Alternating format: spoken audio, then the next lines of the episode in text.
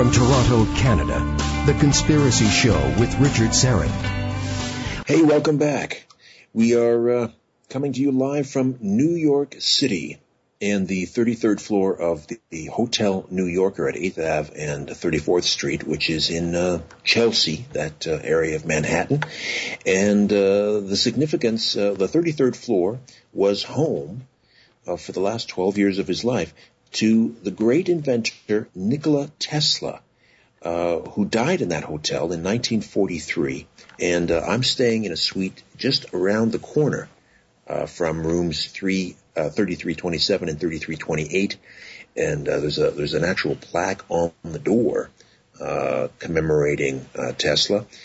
And for many of you who are familiar with Tesla, of course, was really the father of alternating current got into a, uh, a big battle with uh, Edison, who was promoting his um, his direct current technology. Of course, we now have alternating current in our homes. So, uh, however, despite that fact, Tesla died penniless and uh, lived out his final days at the New Yorker. When uh, when his uh, his nephew arrived on the scene in the hotel hotel room after his uncle had died, his safe had been opened and reportedly papers scientific papers he'd been working on uh, in terms of the development that had to do with the development of his death ray. What was the death ray? Was it a laser beam? Was it some sort of a particle accelerator? We're not really sure. Uh, but those papers were gone. And uh, we don't know what happened to them. Were they uh, spirited away, perhaps, for further development at places like Area 51 in Nevada? Well, that's a mystery. We really don't know what goes on at Area 51 in Nevada. Apparently, apparently neither do uh, many of the presidents of the United States, and we're going to get into that discussion uh, right now. Uh, first, however, let me welcome uh, from Zland News Network our good friend Victor Viggiani. Hey, Victor, how are you? Just fine, Richard. How you doing there?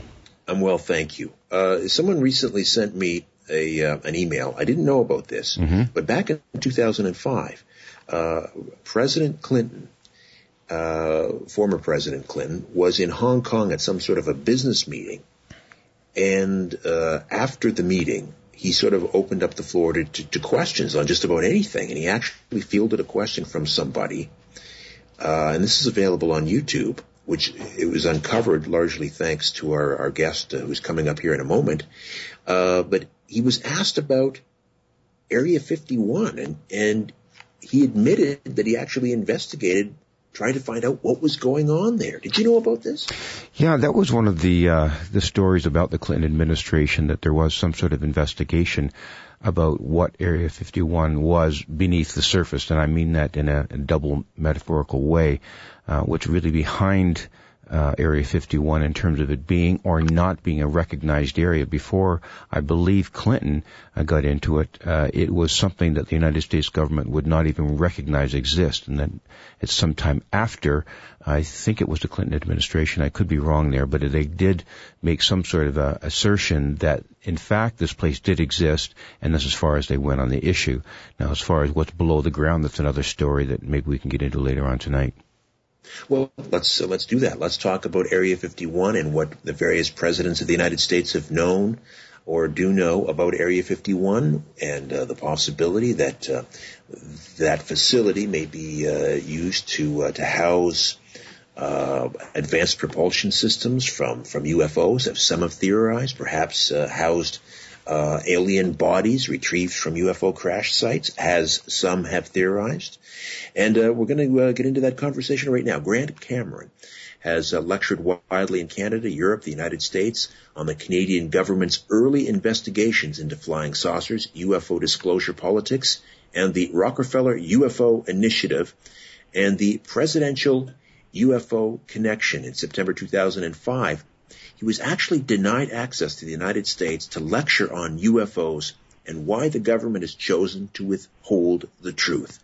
At present, Grant is sorting through almost 100 FOIA requests from the Clinton Presidential Library in Little Rock, Little Rock, Arkansas, related to the UFO related actions and policies inside the two presidential terms of Bill Clinton. They show that Clinton, the Clinton administration was very interested in the phenomena and actually tried to force out some of the hidden information to the public. Grant Cameron, welcome to the Conspiracy Show. How are you, my friend? Yeah, good, Richard. Thanks for having me on. I appreciate it. As I mentioned, that uh, YouTube clip of Clinton, that surfaced largely due to your efforts. How did that come about? I had heard stories that this had taken place, that he had made a comment during the question and answer period. And uh, I worked on it for a couple of years, was not able to get anything, and then I contacted Neil Gould, who uh, sort of runs exopolitics in Hong Kong, asked him, do you think you can help me out with this? And he said, uh, well, hang on. He said, I got gave him the details. It was a, a banking uh, investment place that he was lecturing. He'd actually lectured there three times. Neil came back to me a couple of days later and he said, I got the video. I'm just going to edit out the UFO part and I can't tell you how I got it. So that's where it ended. We put it on the internet and that video is not public. It has never been released by the. We, I tried to get it from the Clinton Library. I tried to get it from the Clinton Foundation, and uh, that's the only place you'll see that particular session that he had there. And all you have is the question and answer period. The rest of it is still Neil has it, but it's never been officially released by the Clintons we thought about playing the clip on the air, but it's it's it's kind of long and rambling. It's up like six minutes, and so I, I thought yeah. it would be just best to get you to summarize what the question was and how he responded. Well, basically, the guy that asked the question, I think he must have been the guy who was running it, or or because he said, "I'll use my position to ask this question." Is there secrets that are passed from one president to another, like where is Hoffa's body buried, or what happened at Roswell?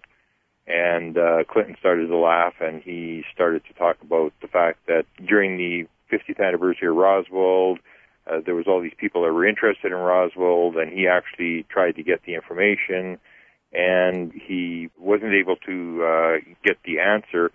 And he made this one cryptic remark. He said, "I'm probably not the first president that they've kept in the dark, or that bureaucrats have tried to wait out."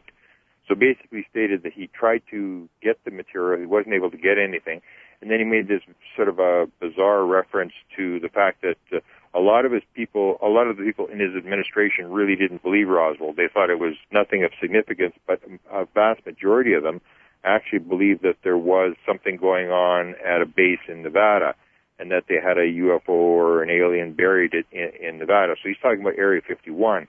So he stated that he sent someone to Area 51 to uh, get the uh, the answer there, and that they found out all they were do all they were doing was advanced uh, testing.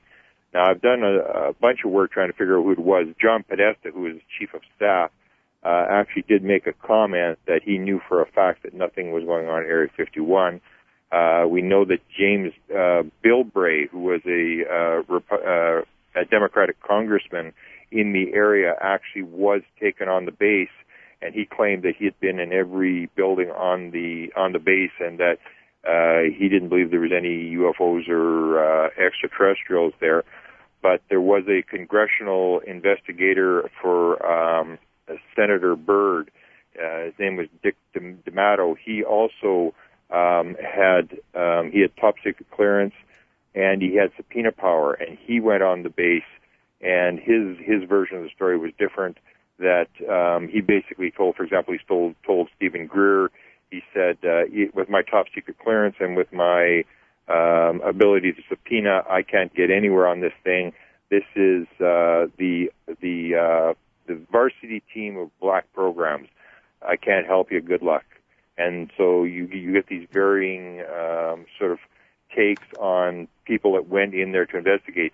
For example, uh, Bilbray, who was the, the congressman, actually didn't go in there till 1991, and the, the whole thing broke in. Uh, uh, actually broke before Lazar. Lazar went in. His story broke in spring of 1989.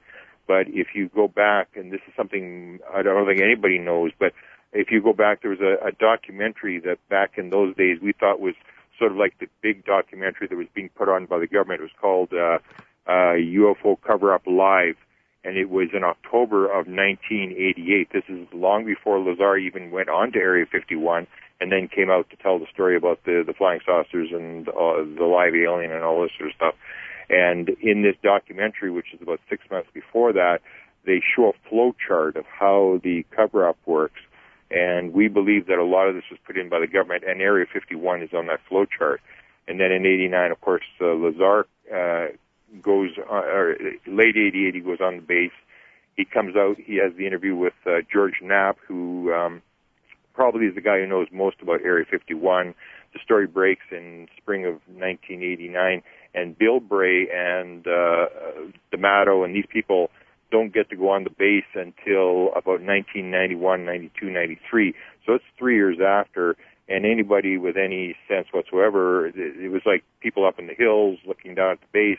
It just went viral, the story. So there's no doubt that whatever was there, they quickly moved that material out of there if if they did have the the crafts and the bodies. And I think if you take a look at the material that uh, George Knapp has, and particularly one key witness that he has that he actually tracked the guy down. This guy didn't come forward. Now figured if anybody knew what was going on at Area 51, this guy would know, and he tracked this guy down and spent months and months and months trying to get the story out of this guy, and eventually the guy confirmed, yes, it's all for real. It's uh, they they have the we were back engineering the crafts, and they had an alien that they a live alien at the, at the base that they were afraid was going to escape. So George Knapp had, I believe, over over two dozen witnesses that basically confirmed the story, uh, uh, bits and pieces of Bob Lazar's story. That yes, they do have the crafts there, and they do have the um, they did have a live alien there.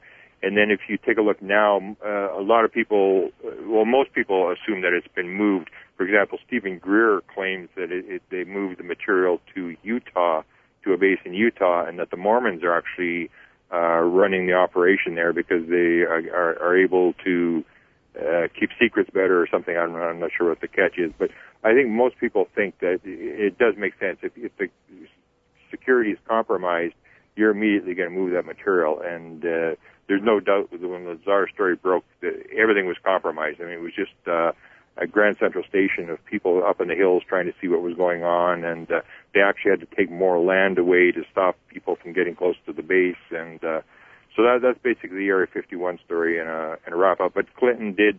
Uh, and he admits this on this video. He, he admits that he did send someone to the base. That the, a lot of people in his administration believe that there was a craft or a, an alien there. Uh, it's interesting, though, uh, Grant, in the um, in the uh, the clip uh, that that Clinton kind of laughs it off and seems almost embarrassed. Uh, he says, "You know, I um, I I think he says I'm, I'm kind of embarrassed by it now, but it's public, so I have to, I, you know, I, I have to admit to it. I sent somebody there, ha ha ha, and." Uh, uh, they didn't find anything, but he doesn't actually name Area 51. It's like he's not, he wasn't even aware that it existed, which is kind of hard to believe.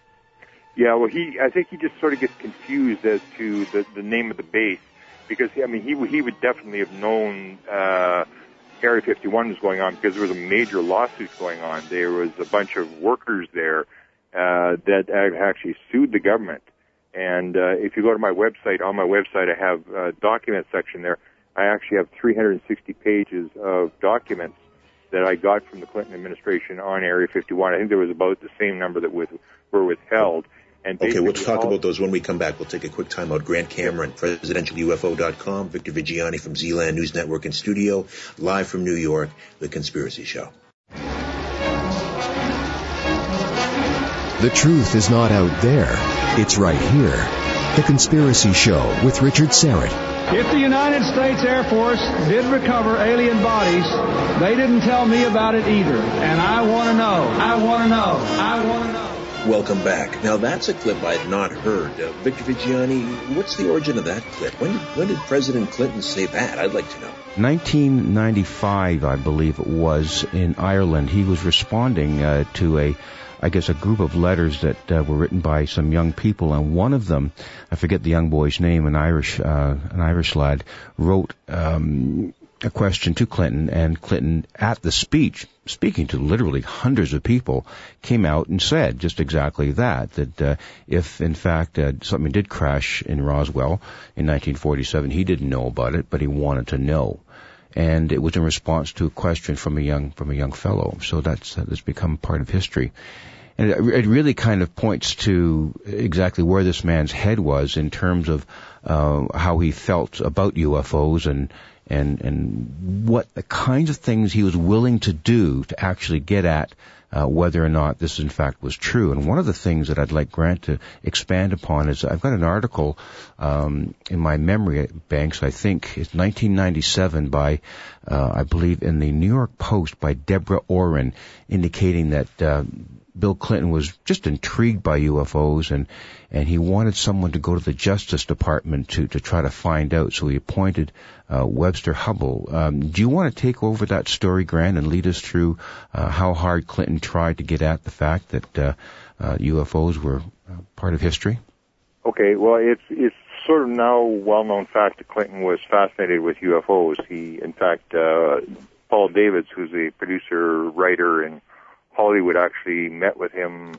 This be going back a couple of years for about five or ten minutes and presented him a bunch of Roswell books. And at that point, Clinton said to him, "You know, I'm fascinated in this kind of stuff, and I'm going to read this." The '97 uh, incident uh, from Deborah Orin is an interesting story, and, w- and what it relates to is in 1997, uh, Webster Hubbell, who was good friends with Bill Clinton and mostly Hillary Clinton. He'd worked at the Rose Law Firm in Little Rock with uh, Hillary, and had come up. He was Assistant Attorney General, and when he came there, this is the beginning of the administration in '93. Clinton said to him, "If I put you over there in justice, I want you to get the answer to two questions for me. Number one, are there UFOs? And number two, who killed JFK?" And Hub- Hubbell goes out and he he goes to NORAD. He, he goes different places, and he said the answers he was getting uh, weren't very good. So in his book in 1997, he puts this in his book. It was his book was called Friends Friends in High Places, and he relates the fact that that Clinton uh, gave him this this instruction uh, of going out and answering these two questions. So you get Clinton trying to get the answer to UFOs. For example, this clip from that you were just talking about, 1995 uh, in Belfast, Northern Ireland. This is actually in front of 80,000 people where he made this speech. And what had happened was uh, Laurance Rockefeller had come to the White House, and Clinton allowed him to be dealing with uh, Hillary Clinton and with his science advisor. And this, this negotiation was going back and forth. Rockefeller wanted all the UFO documents disclosed, and uh, so Clinton allowed that to go on and what came out of that was Rockefeller wanted the Roswell reinvestigated. And uh, they had decided, well, you know, maybe we can't do this. And then he said, okay, if if you don't want to do this, I can. Uh, what I'm going to do is I'm going to put a major full page ad in every major newspaper in the United States asking for disclosure. And they said, oh, hang on, hang on. So what happened was the the Clinton administration was forced to initiate this Roswell study. What happened was the Roswell study came back in in late 1995, and it basically said, no, it's a mogul balloon. There's nothing to this. So Clinton reads the report. This is what I believe happened. Clinton reads the report. He's furious, and because uh, they basically just walked around him, he tried to get this out, and so he goes to Belfast, Northern Ireland. That's where he says, uh, "I got a letter from Ryan," and I tried from the Clinton administration to get that letter from Ryan. They don't know where it is. It's it's nowhere to be seen. And he said, if you're out there in the audience, here's the answer to your question. As far as I know, a crash, a UFO did not crash in Roswell, New Mexico. But if they did recover alien bodies, they didn't tell me about it, and I want to know. And what that was, the first Roswell report that came out in 95 only mentioned the mogul balloon. It didn't mention all the eyewitnesses who were talking about alien bodies. So basically saying, you didn't talk about the alien bodies I want to know about the alien bodies. Explain to me what what these people are describing. So in 1997, they do a second Roswell report called Roswell's Case Closed. They spend $20 million, whatever they spend on the second study, and in the second one, that's where they come up with this cra- crazy theory about dropping dummies out of planes in 19, 1953, five years after the crash. And that's basically the Air Force coming back to Clinton and saying, you want the answer to the bodies? Here's the answer to the bodies, and he gets. They walk around him a second time. The other thing that he did that that John Podesta talks about is they put out an executive order in 1995 that basically said after 10 years you got to start declassifying documents. You can't withhold documents, and after 25 years, unless you get a very good reason, every single document has to come out. And what they figured by doing that is that all the UFO documents would come out with all the declassified documents. there was 800 million pages of documents declassified under Bill Clinton, and the, the UFO documents didn't come out. So he failed in that attempt. But Clinton was doing a lot of stuff trying to shake stuff loose and trying to get to the bottom of it. And he, even when I put out this latest article, because what has happened now is he, he was a conspiratorial guy. He didn't believe the, the UFO answer. That's why he said to Hubbell, I want you to go and get the answer to UFOs. And he also, he was a very big fan of, of, uh, President Kennedy. He was, had this famous photograph at 16 years old. He promised his mother he was going to Washington. He'd get a, a picture with the president. He gets this picture of him shaking Kennedy's hand shortly before Kennedy was assassinated. Takes the picture back. He becomes sort of famous for this. And so he sees himself as a second Kennedy. So when he says to Hubbell, I want you to find out about UFOs, he also says, I want you to find out about the JFK assassination. Who killed JFK? And the latest uh, FOIA that I just got released from the Clinton uh, library is uh, the FOIA on files on the JFK assassination, and they have made uh, uh, public 7,663 pages of documents on the Kennedy assassination. So uh, I haven't seen them. I don't know if anybody's looked at them yet, but they are now available at the Clinton Library. So that was the two things that Clinton wanted. These two conspiracy theories that that he believed the that there was there was an answer to it, and we weren't getting the right answer, and he sent Hubbell out to do it and Hubbell puts it out. And when I put this article out last week, I actually got um, there was a bunch of people on Larry King. I can't really say because I, I don't know if he wants the story public, but they were in a uh, in a interview with um, uh, Larry King, four people, and and Symington, who was a friend of uh, uh, Clinton, was one of the people who was on Larry King. So they're leaving the studio and they're driving back in the limousine to the hotel, and uh, what I was told this week was that the phone rings, and uh, Fife Symington, who was uh, a good friend of Bill Clinton, was in the car, and he takes the phone call, and it's Clinton, and he's in uh, Europe, and he's phoning from some company country in Europe, and I guess he'd been watching the Larry King show, and so he they put him on speakerphone, and Clinton is telling the same story about the fact that he sent Hubbell out to get the answer to this kind of stuff and uh, basically sort of reinforces the, the story that Clinton tried to get to the bottom of it and couldn't get to the couldn't get any answers and and was absolutely furious and had been asked by, for example, the White House reporter um, uh, Sarah McClendon. She said, "Mr. Clinton, why don't you do something about this UFO stuff? These people are making demands. Why don't you do something about it?" And according to Sarah McClendon, Clinton leaned over and he said, "Sarah, there's a government inside the government, and I don't control it." which is basically similar to what Jimmy Carter had told a number of people was that when he got there and he asked for the UFO files, they said, you're only here part time, four years, eight years. There's a lot of people around here that are here for a long time and you don't have a need to know. Curiosity on the part of the president is not sufficient need to know. So there's these indications that at least these two presidents were told you're not getting the answer, which is kind of, you know, bad news if you go through this election that they're going to go through and spend billions of dollars next month, and uh, the the people running the country aren't even the people you're going to be electing. Grant Cameron is with us, uh, the website presidentialufo.com. Well, Grant and, and, Victor, for all those people who had such high hopes for um, uh, President Obama being the disclosure president, I think I think we had our disclosure president. It was Bill Clinton. He did what he could do. He failed. And I don't know what more a president could do. Well, yeah, I guess that's part of it too, because one of the things that I think Grant mentioned earlier was uh, the involvement of John Podesta. And at the time, uh, during the administration of Clinton, he was the, chief of staff. And after that, he came forward uh, a lot later. I think it was in 2002, I believe, first at the National Press Club, and talked about the need to have the government come forward about what they know about UFOs. Um, and then again, when uh, during the campaign, uh, or I guess just after the election, uh, that uh, Obama appointed Podesta as his co-chair of the transition team into the White House. And that was interpreted as a move to say, my goodness, uh, Podesta came out and said all this stuff about the government coming forward about UFOs and you know, inadvertently enough, this man has been appointed the co-chair of the transition team, and that sort of made sense at the time that it might have been a signal that uh, that Obama was ready to come out. But unfortunately, it didn't turn out that way, right, Grant? Yeah, the the problem with it is, uh, like Podesta, when he made his statement, uh, pro UFO statement, Bush was in in in the government, and it works the same in Canada. I remember James Richardson, who was a member of Parliament. I, I tried to get him to do some ministerial inquiries here. It's the same thing. When his party was in, he wouldn't do anything. When the other party was in, he was in opposition. Then he was quite willing to put in ministerial inquiries. And the same with Podesta. When when Bush is in, he can make these pro UFO statements, but when when Obama's in, if he makes a pro UFO statement, he puts Obama on the spot, the same as uh, uh, uh, Biden did when he talked about gay marriage. You, you put the president on the spot, and the president has to answer for you. He has to answer for everybody.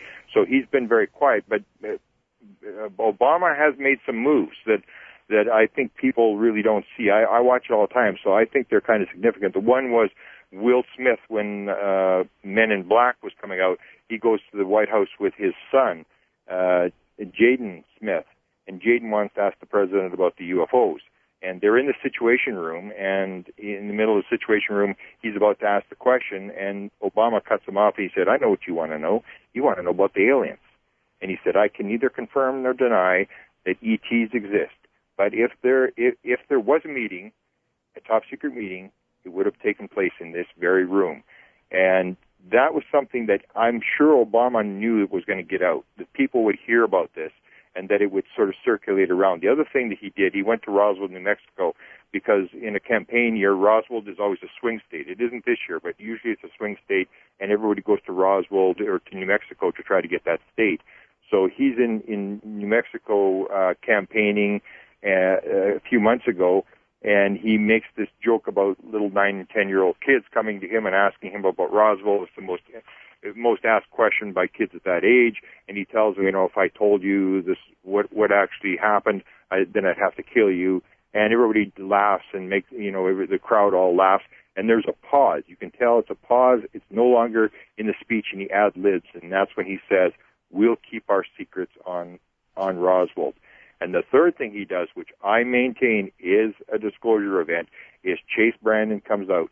And Chase Brandon comes out and says, I found this box at Langley headquarters. He's a 40 year CIA guy, 35 years, and he's still under contract to the CIA. And uh, here's this guy comes out, and I say there's no way that Chase Brandon would walk out and throw the CIA under the under the UFO bus unless he had the authorization to do it and he comes out and he says, I saw a box at Langley. It had material that confirms that Roswell was for real. He does it on the 65th anniversary of Roswell.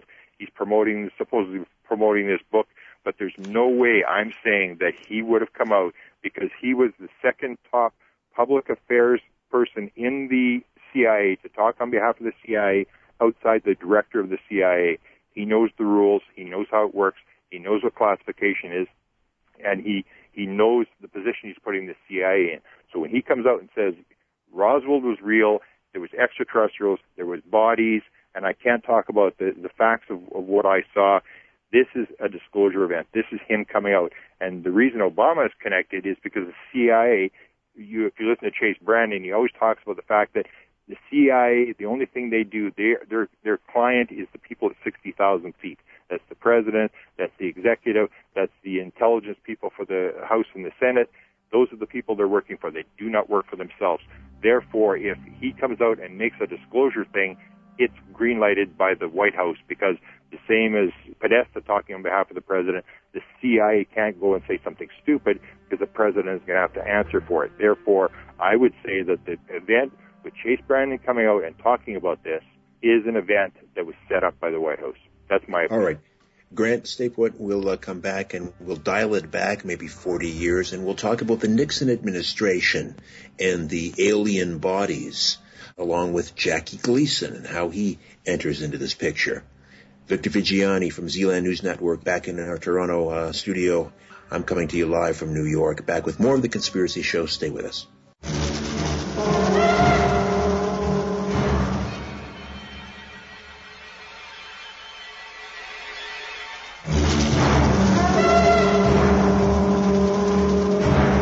Want the truth? You can handle the truth. The Conspiracy Show with Richard Syrett.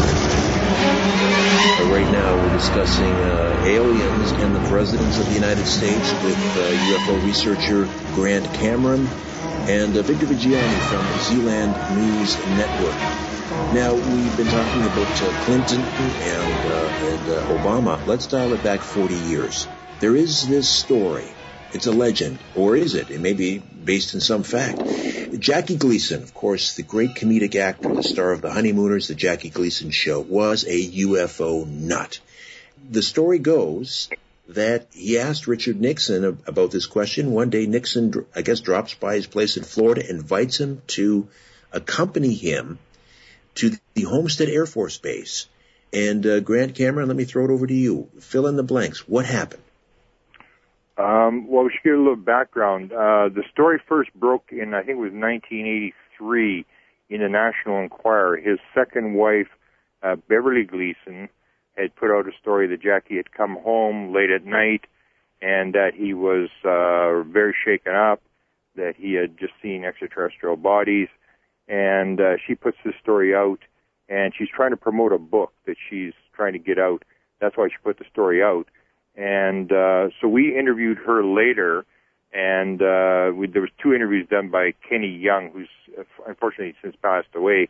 But he asked her, and he said, you know, is this, is this true? And she said, yes, it's true. Either he was out with another woman, or he was he saw extraterrestrial bodies, but he was greatly shaken by by what had happened that night. And the story is that um, he had been taken to Homestead Air Force Base, that um, Nixon had appeared in a car by himself late at night, and that he had uh, taken Gleason because they used to golf. Gleason lived just south of Miami in Florida, and he uh, off a golf course there. And Nixon's home, his uh, southern White House, was in uh, in Florida, and so they were very close, about 20 miles from each other. And so he they go in the car and they go to Homestead, and uh, they're shocked to see Nixon driving.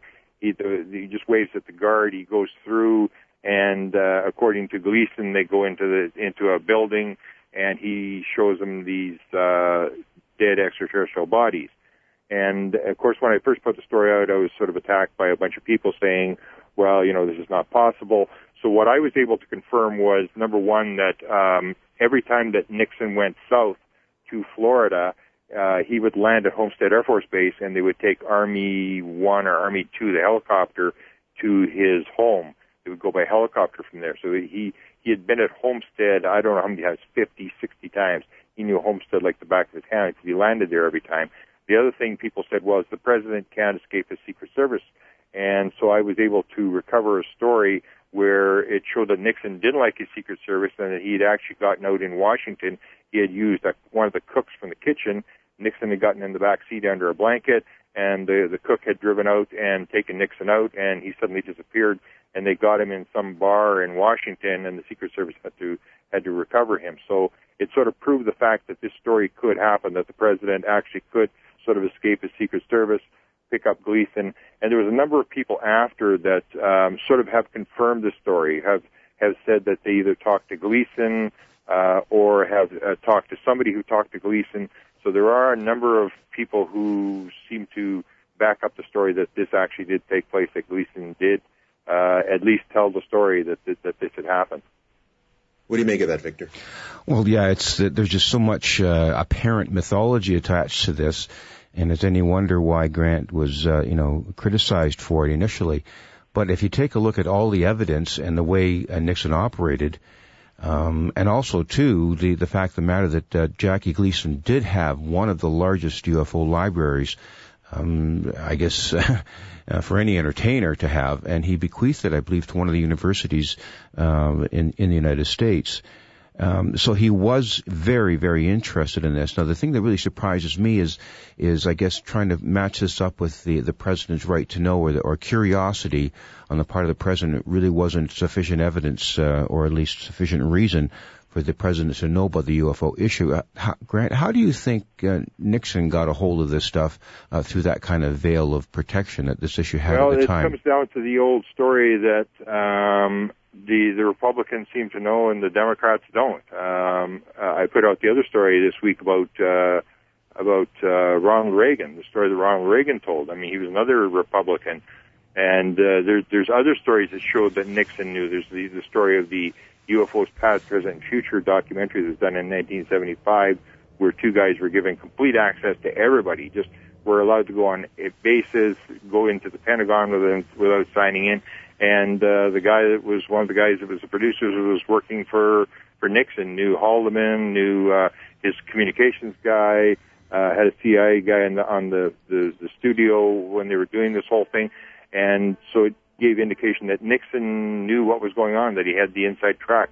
And the story. Okay, let's was, uh, let's uh, take a time out, uh, uh, Grant. When we come back, uh, I'd like to hear some of those uh, stories uh, about uh, Reagan and yeah. Uh, the UFO issue.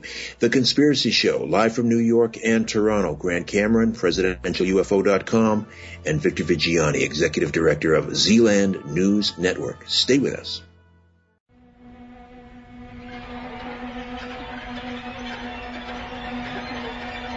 When in doubt, blame the government. You're listening to The Conspiracy Show with Richard Syrett. Hey, welcome back. We are uh, discussing uh, aliens and the presidents of the United States with uh, UFO researcher Grant Cameron. Grant, Ronald Reagan, I believe at least on two occasions, maybe three, he talked about the possibility of an alien invasion what can you tell us about uh, about Reagan's fascination with UFOs? With uh, well, UFO this is the story I just put on Grant my website Cameron. this week. Um, Grant, had the alien invasion remark was five or six times, and uh, he was five fascinated with five or six times. Yeah, and those are recorded. But anyway, the reason that he was so fascinated with this was he was fascinated with nuclear weapons and UFOs, and it ties into the 1951 movie The Day the Earth Stood Still, which was apparently one of his favorite movies about the threat of nuclear weapons and the fact that the aliens could wipe us out if we didn't uh, smarten up. But the significant part is the his his sightings. I always thought there were two sightings, one in an airplane, which he talked about with the Wall Street Journal, and then when suddenly realized he was talking to a reporter, backed off the story. The other one was a story that he told to uh, a group of people. He was coming to a party in Los Angeles, and this story's on my website right now. And when he gets there, uh, Steve Allen, who's a comedian, told the story that, that he remembers Reagan talking about this when he got there. And the other one uh, is Lucille Ball, who stated that she had um, heard the story. Now, the the addition to the story is now Shirley MacLaine has gotten involved, and this is in her book uh, "Saging While Aging," which was put out in 2007 which became famous for outing uh, Dennis Kucinich and his close encounter with a UFO. Uh, but in this one, she states that Reagan actually uh, had had an encounter with an alien, that there it was actual contact. It wasn't just a sighting. And so she just did an interview in uh, the UK in the last month, and I checked uh, with uh, people that know her, and uh, they re- referred me to the book and said it's in the book and basically, in according to the what she told a newspaper in England, uh, the alien came out of the ship, and there was a, a te- telepathic interaction between Reagan and the alien, and the alien told him to get out of out of movies and get into politics. And uh, so he gets into politics, and he's absolutely fascinated with the, the UFO subject. And there's the famous story about uh, closing uh, ET, the ex- uh, the extraterrestrial, screened in June of 1982 by Steven Spielberg. And Steven Spielberg tells this story on the internet. It was on my website for a number of years, and then Steven Spielberg confirmed it that at the end of E.T. the Extraterrestrial, Reagan stood up in front of about 40 people, and I on the in the article I have all those people named. Uh, you know, people on the Supreme Court, two astronauts, a bunch of high-ranking people, former CIA directors, and stuff like that. And he says. Uh, uh, thank you, Steven, for bringing the movie. We enjoyed it. And there's a number of people in this room know that everything on that screen is absolutely true. So there you have basically a president standing up and confirming the fact that this is all for real. And uh, the story didn't go anywhere. All these people heard this, him state this, and it just went down into rumor. And I got a hold of the rumor, and then Steven Spielberg was asked about it and finally confirmed the story was true. And still, the, the media didn't pick up on it. So that's that one. And maybe I can maybe tell you a quick story because it ties into Tesla because you are doing your Tesla thing. This has to do with Eisenhower. I'm doing a review now, and Eisenhower is sort of the contactee president. You had Reagan, who was a contactee, but there's a whole pile of stories about Eisenhower having met with aliens. He's the only president that has all these stories about him. And there's a new one that's just broken, and the guy's name is Gordon Duff. And I can't get into the whole story. You probably get him on your show. He'll tell you the whole thing. He is the chairman of the board of what's called Veterans Today. It's a, a website. It seems to be a big operation. He has a bunch of high-ranking people, intelligence people. He claims this is where the black ops people hang out, and he's got a lot of various people telling him stories. And in a, in the last week or two, he's been doing a bunch of interviews about uh, MJ12 document he saw in 1977 and about uh, a possible operation with the U.S. and the Chinese to try to fight off aliens off in the Pacific off of San Francisco. So these are the two stories that he started, but he talks about Tesla technology that has been developed by the U.S. military. The story that he's sort of added to what interests me is the Eisenhower one where he says in 1970, he saw this in 1982. He was on a reading group and he saw this document, 11 pages, an MJ12 type document, which talked about a deal that Eisenhower made in 1953 with a bunch of bad type aliens where they could take, not abduct, but take 230,000 people a year. And so he's added this one. So that's 1953. And Eisenhower, there's also the story of 1954 with Edwards Air Force Base meeting aliens. There's a story at Holloman Air Force Base, 1955, where he meets with the aliens. There's a story, uh, 1957 where the aliens are actually brought into the White House. Uh, there's 1952 where he's on the USS Roosevelt, where there's a UFO encounter, and uh, we find out later that they have nuclear weapons on the ship. So here's Eisenhower, where he has maybe four or five contacts directly with aliens, and every other president, there's really none. Reagan has one, there's one with Kennedy, and that's basically it. So you have Eisenhower with all these contacts which seems to indicate there may be some truth to these stories that there was some sort of interaction between Eisenhower and visiting groups of aliens who wanted us to stop nuclear technology or make deals or whatever. I'm still working on that, but it's kind of an interesting thing. If, you get this Gordon, he's actually a very interesting sounding guy uh, who has a lot of claims of high-ranking contacts and who's now telling these stories about Tesla technology, and he goes into some details about what the Americans have actually developed. I'd heard about the alleged meeting between Eisenhower and the aliens at Edwards Air Force Base in 54. I had no idea there were five or six such incidents. Uh, Victor, over to you. Yeah, what I'd like to explore just for a second, Grant, if you could. Today I was attempting to locate some information from the uh, Archdiocese of uh, Los Angeles regarding Cardinal McIntyre, Francis McIntyre, and his association with the president. And my understanding is that all the archives are, are being uh, sort of shut down as far as the archdiocese is concerned. They just won't release anything to researchers. Would the Eisenhower archive be able to be probed or requested to release any of the documents they may have in terms of correspondence that the president might have had with McIntyre in order to get him to come to the Air Force Base that time to accompany him? I spent a week at the Eisenhower Library going through the whole story, and I'm not sure whether I looked up that, but that's very easy. If you just contact the Eisenhower Library, and it's called an alpha alpha search. Like those four people that were supposedly with Eisenhower, you can just do an alpha search for each one. Say, I want all the uh, correspondence, phone calls, and meetings between the president and whatever person. And they'll do what's called an alpha search. It's very fast, and they'll get back to you with whatever correspondence there was.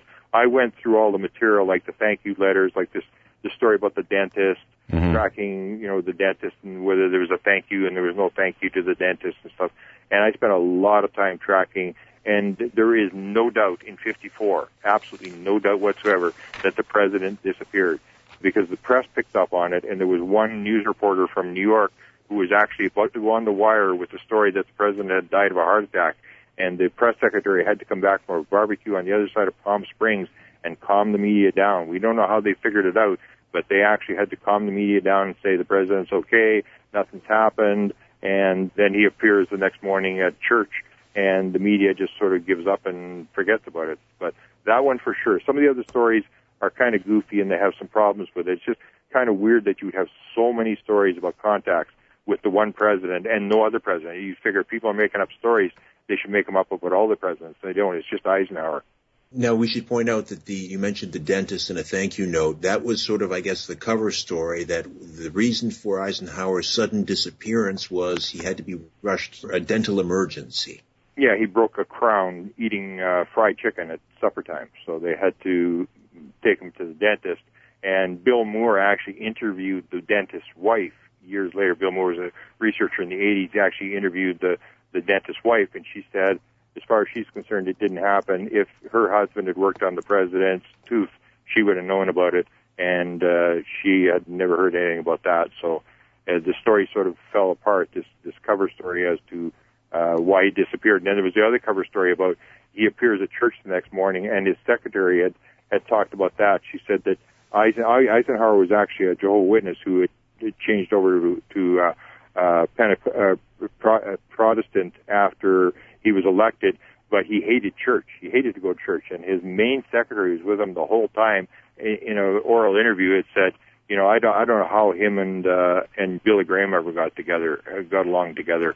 And so here, him the next morning, he appears at church, all smiling and happy, whatever. But he was a guy who didn't like church and uh, had been gone since uh, I think it was about ten o'clock at night when this sort of emergency took place, where the where the press secretary had to come run back and and calm the press down. How long was this disappearance? We know at 10 o'clock that the press knew something was wrong. And it was kind of weird because he was in a compound. I don't know how they would know. He was supposed to be with some guy playing bridge with a family in a compound, so they didn't have any direct access to him.